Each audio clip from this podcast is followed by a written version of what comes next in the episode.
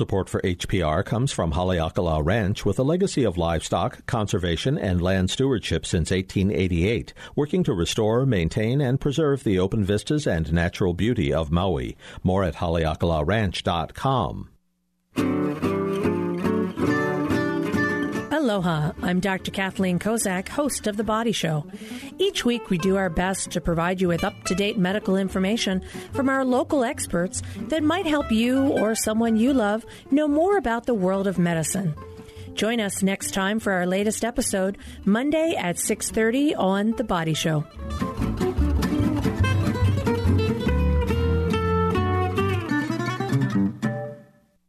Support for Hawaii Public Radio comes from the Shidler College of Business at UH Manoa. The next virtual info session for the 2023 Executive MBA is March 21st. shidler.hawaii.edu slash events.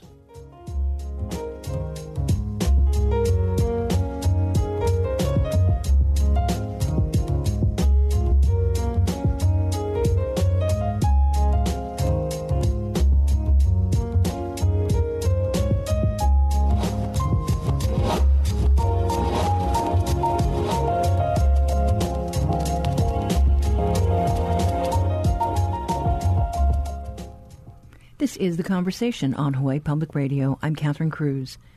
It's been almost four months since we learned of a spill of firefighting foam concentrate at Red Hill.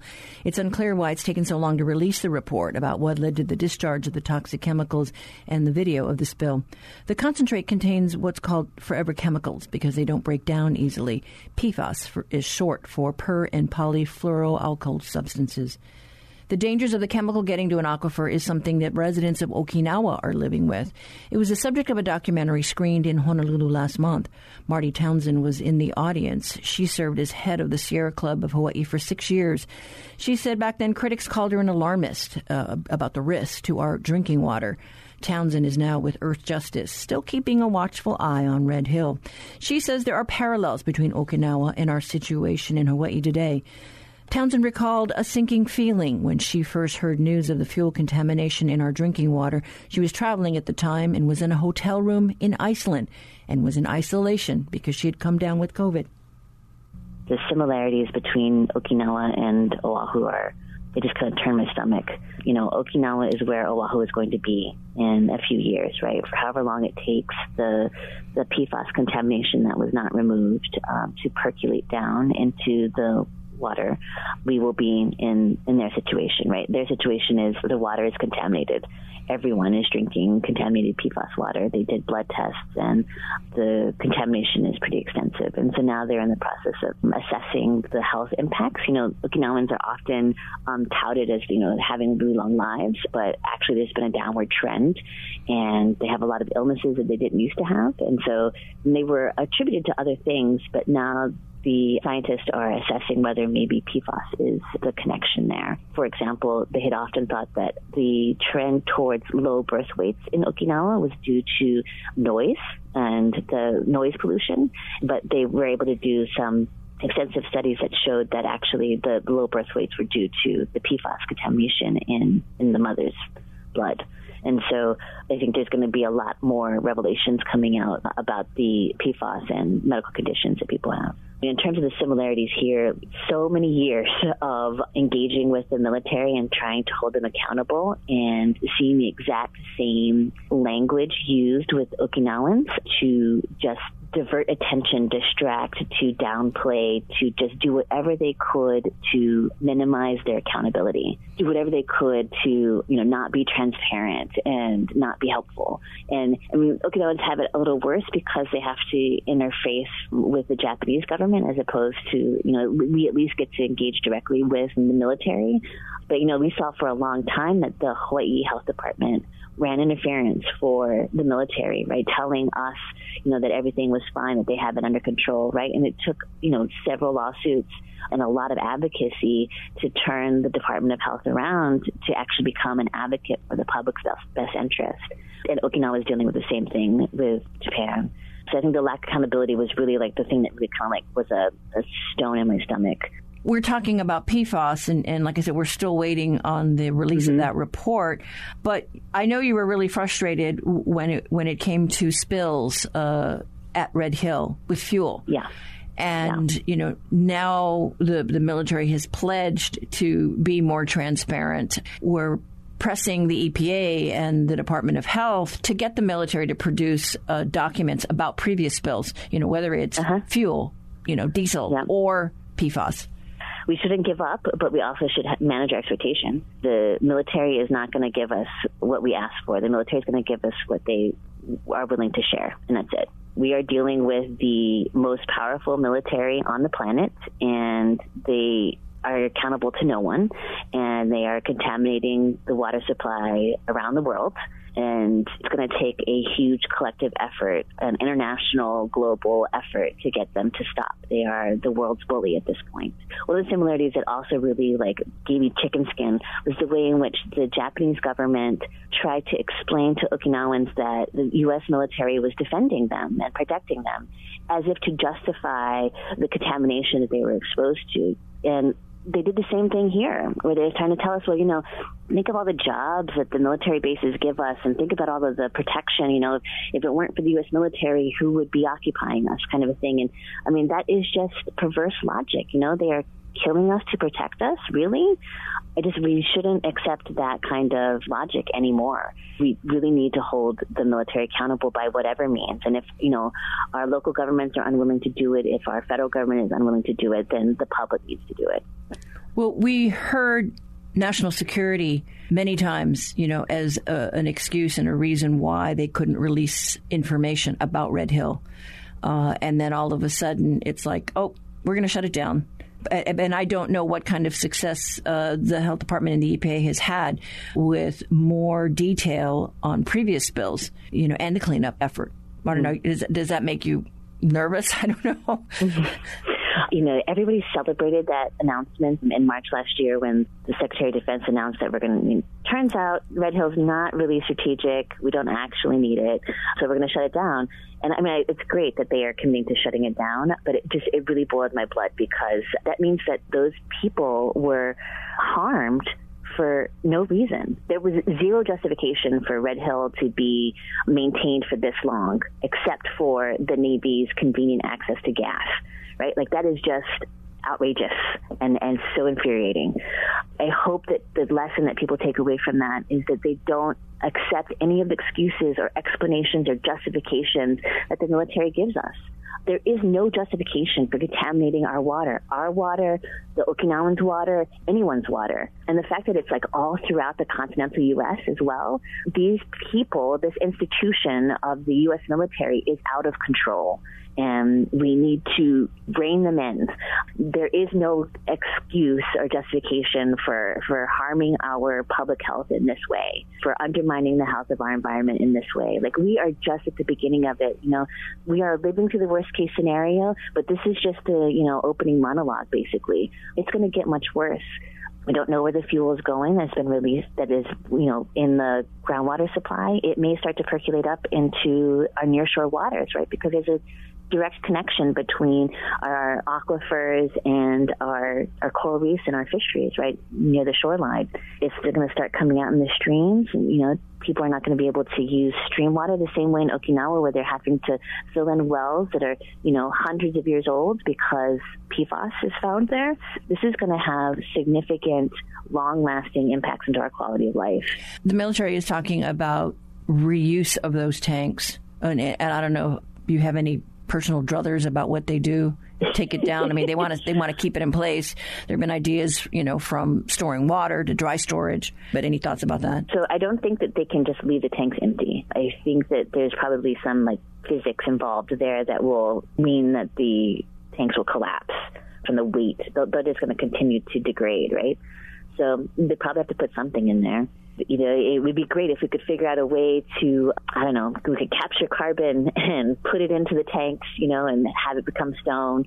You know, we're going to have to have a desal plant. As much as I don't like that idea, we're going to need a place to put the brine. Maybe put the brine in there. I do think we need to make them inoperable though, because mm-hmm. I do not trust the military one iota.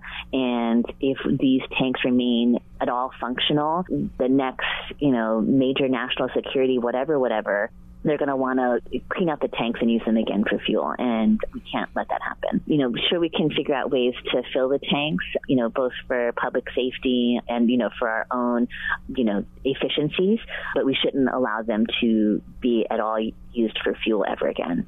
Do you think the EPA is doing enough? Honestly, I don't think that the EPA is in a position to, I mean, on paper, legally they're in a mm-hmm. position to regulate the U.S. military. In practice, in actuality, mm-hmm. they can't and they mm-hmm. won't. The EPA should do what it can, but we should all recognize that it's never going to be enough. Anything else that has just struck you? I mean, I just remember bumping into you and your family, you know, the day that they shut down the Halawa shaft. Yeah. And I, I, I yeah. just, I just could not believe it that, that we were actually at that yeah. point. Yeah, we were. It's this is the worst case scenario that people called me an alarmist for, you know? And, you know, the fact that we could predict this with such precision and we are not prepared at all, you know? We, we had no water supply for those families that were, you know, exposed to pollution. We were scrambling, you know, to, to figure out what we were going to do. And, the, U.S. federal government had um, no plans for us, no alternative sources of water for us. When you look um, back, you know, I mean, in your time at the Sierra yeah. Club, and then just to see what has transpired, I guess when when did you really get scared about what was happening? I was traveling um, at the time that it was announced that uh, you know started to being reported that people were you know seeing fuel in their water and I had I had COVID, and so I was stuck in a hotel in Iceland, and it was just it was very traumatizing for me because I was like I was stuck there, I couldn't leave for you know another three or four days, and I'm just reading all these news reports, and I'm you know texting with friends and family.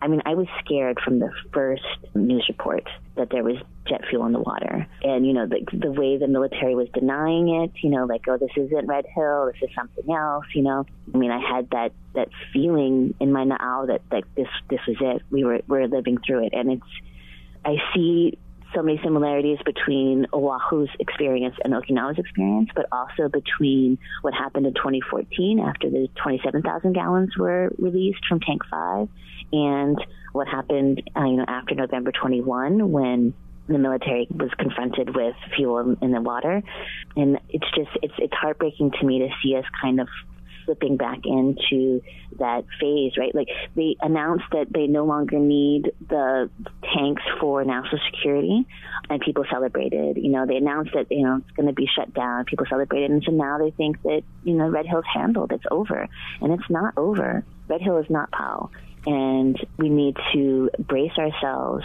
for it to get worse. That was Marty Townsend, former director of the Sierra Club and now with Earthjustice, talking with us about the similarities that she sees with the water contamination issues here on Oahu and the contamination of the aquifer in Okinawa that residents there are concerned about.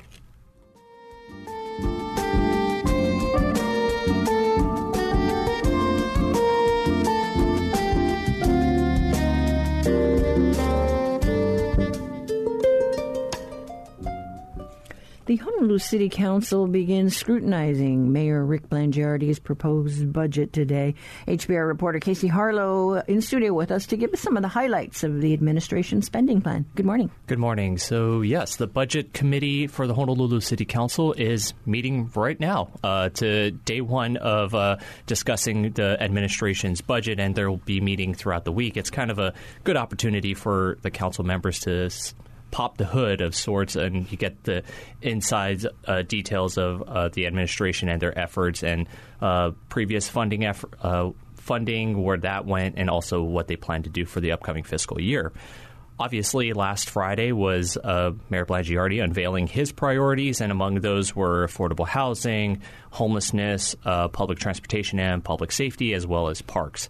Uh, but the big thing, right, on Friday was that $300 uh, tax credit for about 151,000 uh, homeowners within on Oahu. Uh, they must be receiving that uh, exemption, homeowner exemption from the city. Uh, and I spoke with Budget Committee Chair Radiant Cordero about her thoughts on a lot of these um, priorities that he had, and she had some thoughts about the tax credit. Of course, that $300 is a viable proposal, but I do believe that, and there are proposals for the past few years about longer term solutions, such as I think my committee just heard the bills 37, 38, and 40, all introduced by Councilmember Kiaʻāina, our vice chair of the council. And so those are hopefully long term solutions that we can uh, add into the discussion. I know that it may be difficult for the city administration to implement, but this is what the budget deliberation is here for. Sometimes it's hard to change systems up, but if the systems and how we do things end up helping our neighbors in the long run, why not try it? And just to clarify, Bill 37 and Bill 38 uh, basically lower the eligibility requirements for the city's real property tax credits. Uh, 37 basically raises the income level in order to get that, and uh, 38 uh, aligns with the U.S. Department of Housing and Urban Development's uh, area median income of 80%. So that's a little bit more flexible rather than you know a straight dollar amount of raising uh, the income level. Another thing uh, Cordero uh, would like to discuss more about is investments in infrastructure. And obviously, affordable housing uh, is a big priority for not only the administration, but also the council as well. Uh, Mayor Blangiardi's uh, proposal is. Uh, includes $100 million for land and property acquisition, uh, $6 million for affordable housing infrastructure, planning in places like in Halawa and Iwilei. So uh, if you're definitely looking at the map, right, that would most likely be along the rail line, especially uh, with the new Aloha Stadium Entertainment District, which is expected to have some housing and commercial real estate there, and um, $8.4 million of the Affordable Housing Strategic Development Program. Uh, but Cordero obviously is thinking more about infrastructure. I think our city infrastructure really needs to be up to par or better to support all the things that we need to build. Because if we are building on things that don't support, let's say, um, affordable housing units, then we won't have a lot of places that, that we can put affordable housing units. So I'm looking forward to diving more into like what the infrastructure proposals are. Another thing is that we know that we're going to be dealing with transient vacation rentals as well as uh, new divisions within DPP. I'm looking forward seeing how the city administration is looking to shore up supporting DPP in that factor. And obviously, you can't talk about housing without talking about DPP, which is obviously facing that uh, permit backlog, which numbers in the thousands. Obviously, they're uh, doing things uh, to try and streamline that process. We'll see how that goes. But obvi- um, yeah, the administration uh, is also trying to push efforts to support DPP and uh, those factors as well. Mayor Blangiardi. Um, tried not tried to hold back a little bit more. His State of the City is coming up on uh, the 14th at 11 a.m. He teased a regional plan for infrastructure uh, adding on top of that $100 million in uh, CIP funding. And we'll see uh, where that goes as well. And Cordero mentioning new divisions in DPP. Uh, sh- they're going to uh, develop a shoreline division. So obviously, climate change being a factor now that everybody's looking for. Yeah, and then the mayor did uh, mention that they were looking at uh, the idea of self certification for engineers and architects to kind of help with the backlog if they can you know, assume the liability. So we'll see how, how that plays out. Right. Uh, Bill 6 uh, was d- discussed uh, last month. Uh, we'll see where that goes uh, in the committees uh, this month as well. Okay. But obviously, the budget committee's going through their thing right now. All right. And we'll see what happens in the state of the city. But thank you so much, Casey. Yeah, thank you. We've been talking to HPR's Casey Harlow. You can read his stories on our website, hawaiipublicradio.org.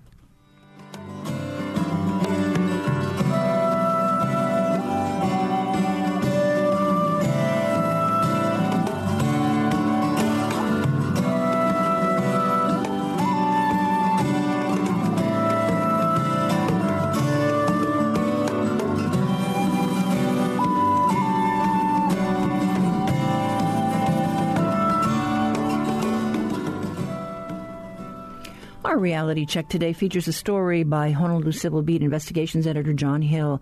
It's about how a prominent Honolulu drug rehab program gave out big salaries to top staff but underpaid dozens of regular workers.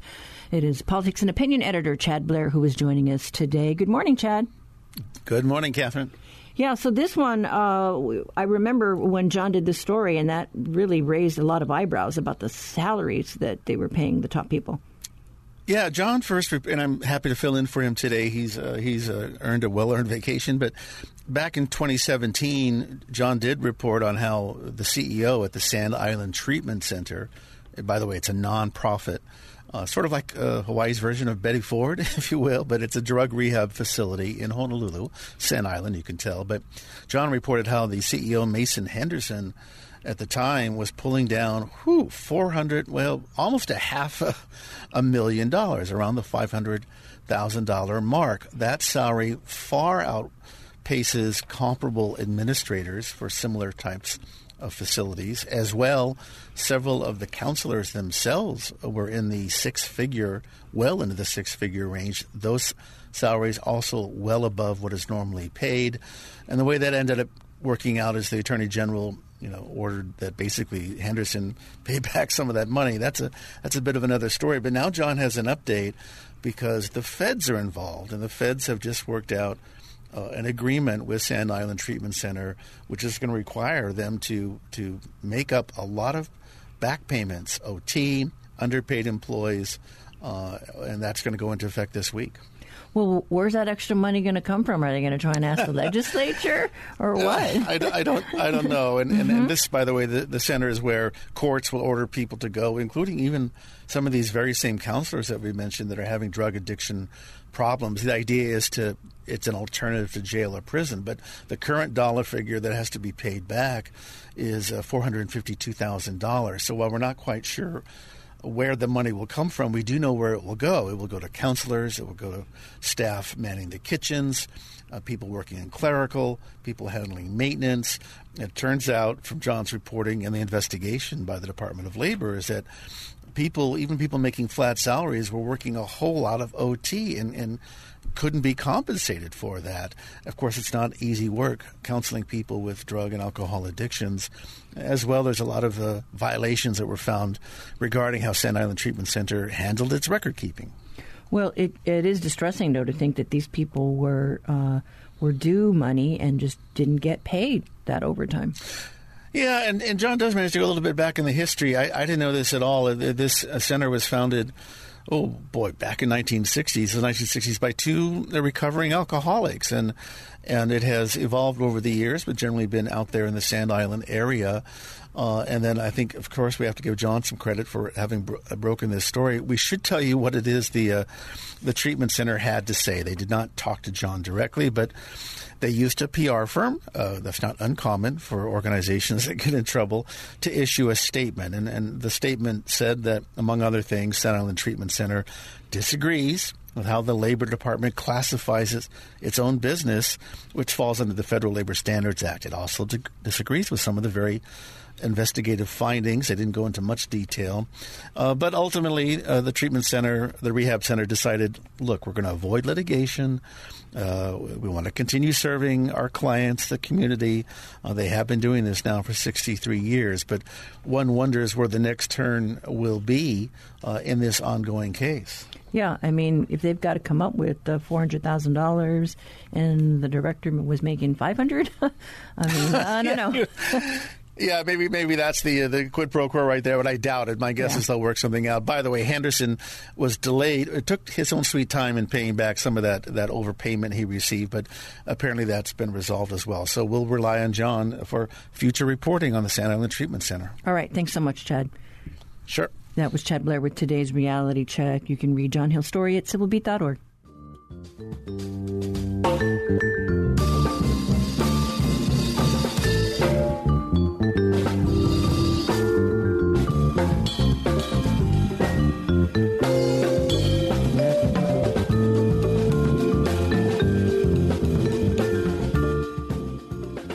Support for HPR comes from SEEQS, the School for Examining Essential Questions of Sustainability, a Honolulu public charter middle school now accepting applications for the 2023 to 24 school year at seeqs.org.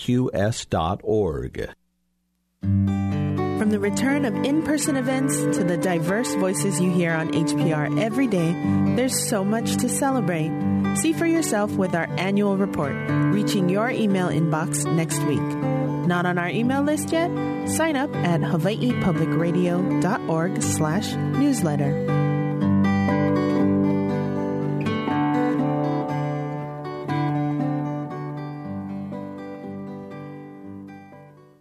Support for HPR comes from Hakuone in Kaka'ako Makai, where OHA plans to create a Hawaiian space in an urban setting, committed to building a neighborhood where all are welcome and where Hawaiian culture thrives. Hakuone.com.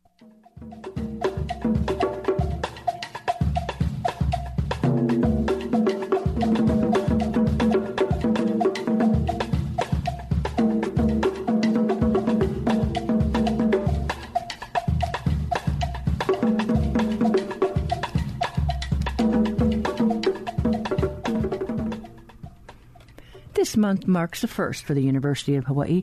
A graduate of the John A. Burns School of Medicine assumes the helm as interim dean, replacing Jerris Hedges, who stepped down last week after 15 years. Dr. Lee Buenconsejo Lum happens to be the first woman of Filipino descent in that post. She was in our studios recently to talk about the challenges ahead for the med school and the healthcare industry. She's a family practice physician who attended Leilehua High School and Stanford University. She is humbled to be chosen to step in as Hedges stepped down. I'm just really honored. You know, when I started in medical school, I knew I wanted to serve the community. I, I chose academic medicine rather than going into private practice because I felt I could make a bigger impact by training the next generation of family physicians. And being a dean or in this role never ever crossed my mind. But I was just really blessed to be asked by him to join the dean's office about six years ago. And my kind of overseeing the medical education programs and the graduate medical education programs has really helped to prepare me for this. And I do feel that you know this is home for me, and I've been privileged to really be here since the second problem based learning class. So, really, 1990 is when I started. And so to have been able to witness all the transformation in the curriculum and the expansion, to be awed every day by the research that our amazing researchers do, it's really humbling, actually. I mean, we just have such a great ohana, and I, I think we really uh, all try to live that. And so I'm just really honored to help be part of that. We have come out of the pandemic and that whole situation has only cast the harsh light on the problem that we have of the shortage of healthcare workers, doctors included. Yeah. You know, how do we deal with this? I mean, I know lots of effort has been made to bring our people up, but oh my gosh, what a challenge.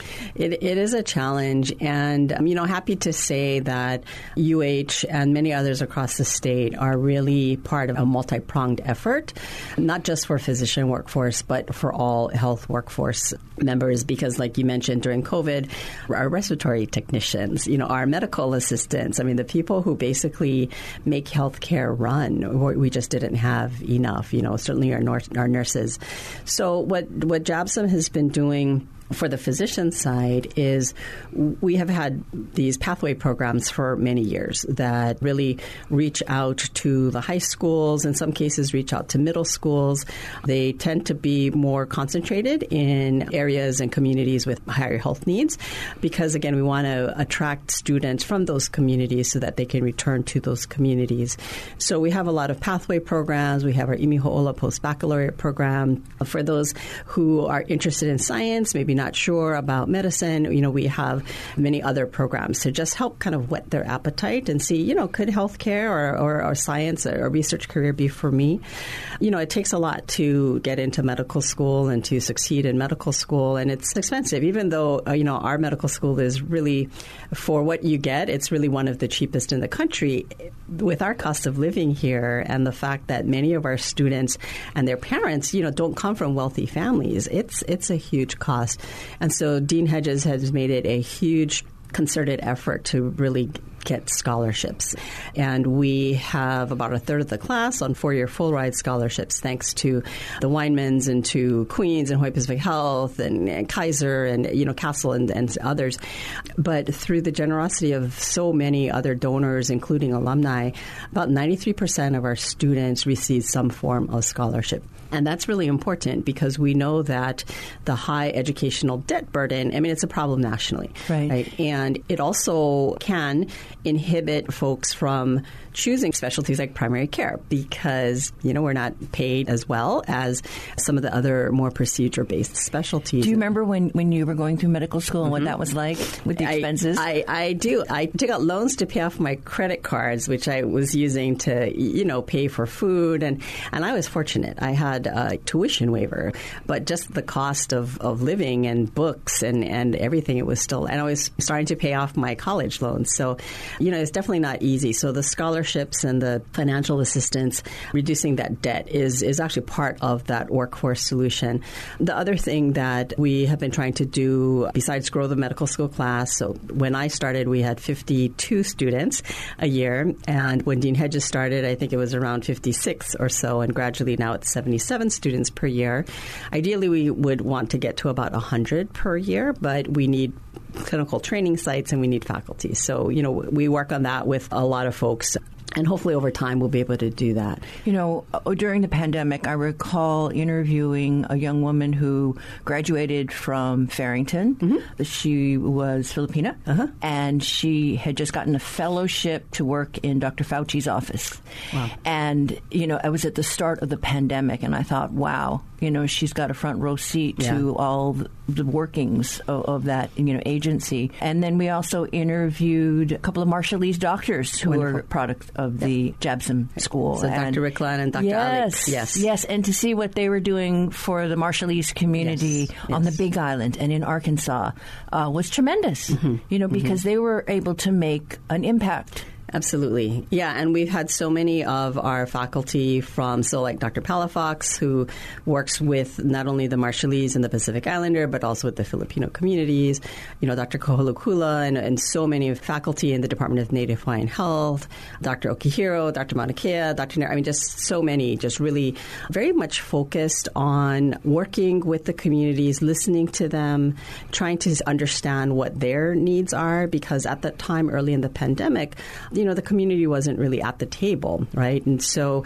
I had the, the privilege of being in some of those, you know, conversations at the state and the county level, and it was very apparent early on that we're like, no, some of these communities are at really, really high risk, and we have to figure out a way to make sure that all of these plans and communication plans fit communities who may not have great internet access or for whom English might not be their first language or second or third language, right? So, yeah, we've just been really great because we've got such a good team that has a long history of community engagement and has formed that trust with the Pacific Islander and the Native Hawaiian and the Filipino communities. And so I think have been able to help guide them. And you know, ultimately, uh, you know, the statistics are pretty terrible and the disparities are still, you know, very apparent, but it could have just been so much worse, you know, had we not had trusted physicians that kind of, again, grew up here and, you know, that the community trusted. So. And what can you share with us about the numbers of med school students that are coming up? I mean, do we know the breakdown between male and female? Are we seeing more women get into this profession? Yeah, in fact, for the last several years, it's been more than a majority of women. And so we've got, I think, close to 60% women. So of our 77 students, 85% of them are local Hawaii residents. I think we have about 13 or so from the neighbor islands. We have a handful of folks that are first generation. And we have increasing numbers who went to University of Hawaii at Manoa or UH Hilo for their undergraduate, which is also, you know, fantastic to see. Even throughout the undergraduate years, you know, that that is increasing. I think that speaks to the strength of UH. And, you know, at one time, I know the med school down there had visions for a preschool and they did have a little you know area set aside for the preschool and for whatever reason it, it didn't work out uh, and now there's a big push for preschools. You know, so I don't know. Is there a need at this point if we've got more women in the coming through the schools? Or yeah, know. you know that's a that's a great question. We don't have that space. I believe that space is now our our clinics at Kaka'ako, which is where a lot of our um, AIDS clinical trials and other other things happen. But you know, with women in the medical workforce, there is a lot of attention to really for everybody. You know, residents work very long hours, right? And, and so the accrediting bodies for both medical school and residencies are making sure that no matter where you train, you know, we're making sure that if a if a person needs uh, time off for personal health care or you know for family, that they can ask for it without feeling so guilty, you know, because there's a power differential, right? If you're a student or, or, whatnot. For residency, we need to make sure there's, you know, breastfeeding pods available so that women don't have to breastfeed in the bathroom like, you know, before and other things. But yeah, childcare is, you know, certainly some of our families, our students, you know, struggle a little bit with childcare. But that's what's really nice if you've got family here. Now, it's not necessarily the same for our residents. Our, our, residents and fellows, about a third of them are from here, and so many of them do have family support. But the other two thirds are not. And many of them, by the time they're residents, they do they do have families, and so yeah. You mentioned faculty. Mm-hmm. So how are we doing in that area? Do we have vacancies, or you know, what's the snapshot? Yeah, so we've had a lot of retirements in our basic science faculty, and somewhat in the clinical side, but definitely in the basic science side. And with the economy, and, and we had a hiring freeze and whatnot for a couple of years. And so we haven't quite been able to keep up with those retirements. And so that's definitely something that's very high priority because we need to have our research faculty to not only do great research, which is going to benefit the people of Hawaii, but really to also train that next generation of grad students and, and others. And so, you know, we are we are a bit short for some of our basic sciences. And then, you know, we do have retirements on the clinician side, and you know, you hear about burnout and. Mm-hmm and whatnot. And so we've been very fortunate that our environment and with our health systems have been very patient and, and really just trying to do what they can to decrease that risk of burnout, but there's no question, right? Everybody yeah. has just been tired. So on the faculty side, on the clinicians, yeah, we're, we're, we still have a few positions that are open, and honestly, some of our departments are trying to expand because we need to, right? We need to have more subspecialists or expand GME programs to the neighbor islands, and so that requires faculty. So we're continuing to work on that. Recently, we featured, you know, how the university uh, has garnered a number of large grants. Yes you know, mm-hmm. if it's epigenetics or, you know, but right. still lots of headway made in, yep. in the research area. Yeah, and Dean Hedges, even though he'll retire, he'll continue to be a key part of one of those large infrastructure grants, Ola Hawaii. And, you know, we've got our Associate Dean for Research, Dr. Gershenson. She's in charge of the diabetes COBRE. And, yeah, so we just have some really wonderful, you know, research going on that really has the community at its core. And so even if it's basic science research, say in heart disease, it's, it's really trying to understand why do some ethnic groups or some populations suffer more heart disease than other populations. And so, you know, we really try to keep the, the community and the needs at, at the, the heart of what we do. So as you uh, t- take over this position for the interim, I don't know, you know, you look out on the landscape. Um, what's your hope? So my hope is that we can really pull together as a state, and and this is so not just the healthcare sector to make Hawaii healthy.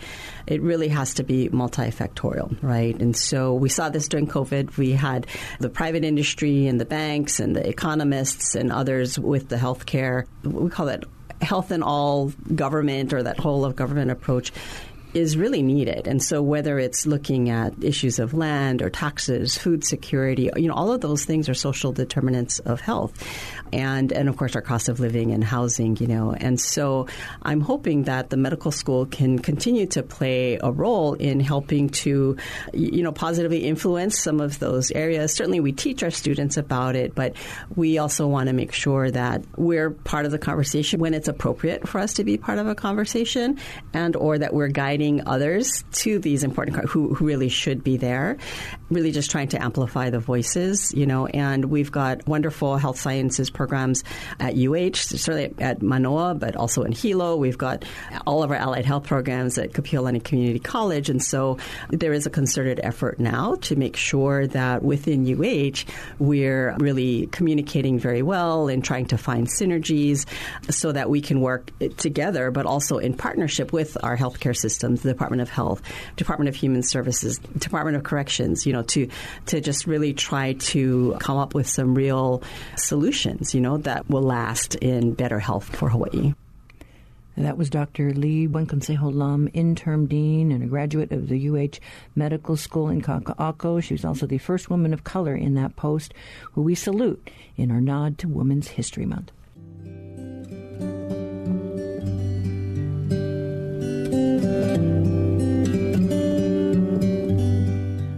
Support for HPR comes from the Honolulu Museum of Art, with art and artist inspired talks, discussions, and programming for the community. Details of upcoming events at the What's On page at honolulumuseum.org. If you're passionate about business development and public radio, we've got the job opportunity for you. HPR is seeking candidates for a corporate relations associate. Media sales experience is highly desired, and a love for public radio is a plus. Learn more about this position at hawaiipublicradio.org/jobs. Application deadline is March 15th. Six women surfers made history this year by participating in the Eddie Aikau Big Wave Invitational. It was the first time in the contest's 39 year history that female surfers competed alongside male competitors. Honolulu Mayor Rick Blangiardi, Councilmember Matt Weyer, and Myra Aikau thanked those trailblazing women at a recent ceremony, which happened to fall on Girls' Day. The conversation, Stephanie Hahn had a chance to briefly speak to the women who surfed the Eddie about their journeys and how we can support women surfers.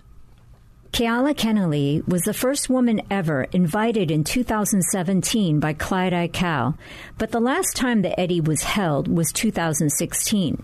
In 2023, she was joined in the water by five of her surfing sisters. Kennelly speaks about her journey as a surfer and her future plans to sponsor women surfers with her own board short brand, AKKTIV, Active. So, what's the big message you want to give to young women out there? Just that they can do it. They can, you know, there's a place for them in this sport. It's an amazing sport, and they should go after it if that's what they want to do. You know, we fought really hard for and got equal pay in WSL events, but events that are not WSL events don't necessarily have to pay us equally. So that's one thing. I think there's a big incongruency in sponsorships, you know, like brands, endorsement deals. The men make like 10, 20 times more than the women do. So there's a big discrepancy there with sponsorships, with a lot of women not even having any sponsorships, you know? I mean, getting the events back here on the North Shore was something I had to fight for. The women were excluded. Like, you know, when I started competing and, wanted to do pro events, I would fly over from Kauai and I would do the Triple Crown of Surfing because women were in the Haleiwa event. Women were in the Sunset event alongside the men. We didn't have pipe yet, but we had Honolua Bay. So it gave someone like me, a young girl growing up in Hawaii, a path to be a pro surfer, to make the world championship tour, to maybe be a world champion. You know, Carissa Moore had that path when she started surfing. They had the events here on the North Shore, and then they went away, and they went away for about ten or eleven years. And it wasn't until you know myself and Carol and Betty DiPolito and others came and fought at the city and county and did Resolution 2012, which passed unanimously, and then that was with Heidi Tsuneyoshi and uh, Kym Pine, and then Kym Pine wrote Bill 10, which passed, and so now you are seeing all the events for women back on the North Shore, as well as women surfing in pipeline for the first time. So, a way that individuals can support the women is come down to their events, cheer them on, come watch them on the beach. You know, it's one of the excuses we get a lot for the women not being paid equally, not having the same sponsorship money is they don't have the viewership. You know, so watch the women's heats on the live webcast, get the viewership up for us so we we can justify. It's really interesting to me because it's this idea also of, let's say, using models instead of using women athletes to support and be a brand ambassador. You know, what's that? So I rode for one of the major surf brands, Billabong, for probably about 10 or 15 years of my surfing career. And I got to a point with them where they just capped my pay and then started cutting my pay. And then they would say that they didn't have budget for me, but they were paying these models to be in their ads and to, to wear their gear and go on these photo shoots. And one time it was so embarrassing, one of the models couldn't even swim. She's supposed to be, you know, representing a, an ambassador for a surf brand. The girl went on a photo shoot. She's like, I can't swim.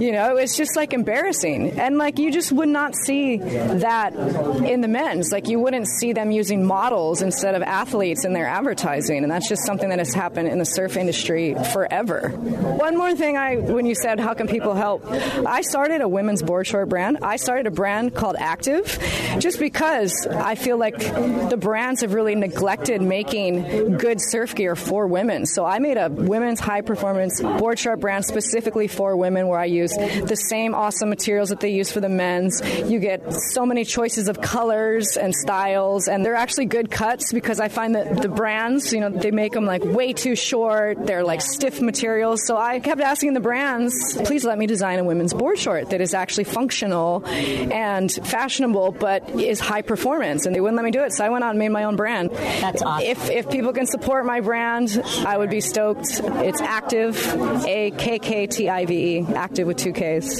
That sounds great. Yeah, And thank let you your, so let much. your listeners know. Makani Adric was born and raised on Oahu's North Shore and says that this event also speaks to women's athletics. I think this whole event has been a very good opportunity for the woman and the sport of surfing. I think it'll potentially open up new doors for women's events and not just in surfing but other sports. And as you see nowadays, there's so many young girls wanting to do sports that men do. And nowadays, it's like the girls are training hard for it, they want it, and they're here to show the world what they can do. So I'm stoked that this opportunity has come up for us.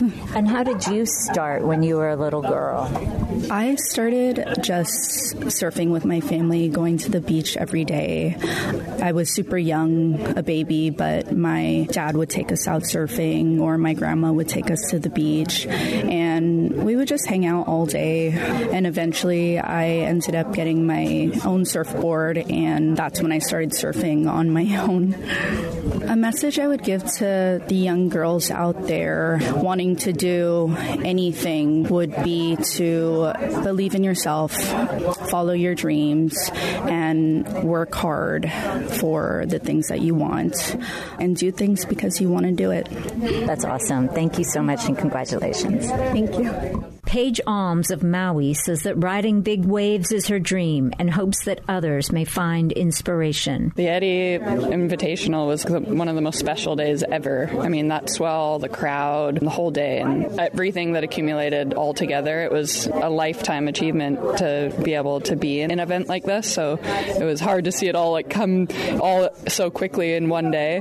But it was honestly one of the most special days of my life, and I think it's just like the beginning for opening the doors for the next generation. And I feel like a lot of the work that we're doing now and the achievements that are basically just laying the groundwork for the next generation, and that's what it's all about. How people can support women surfing. How can we support this?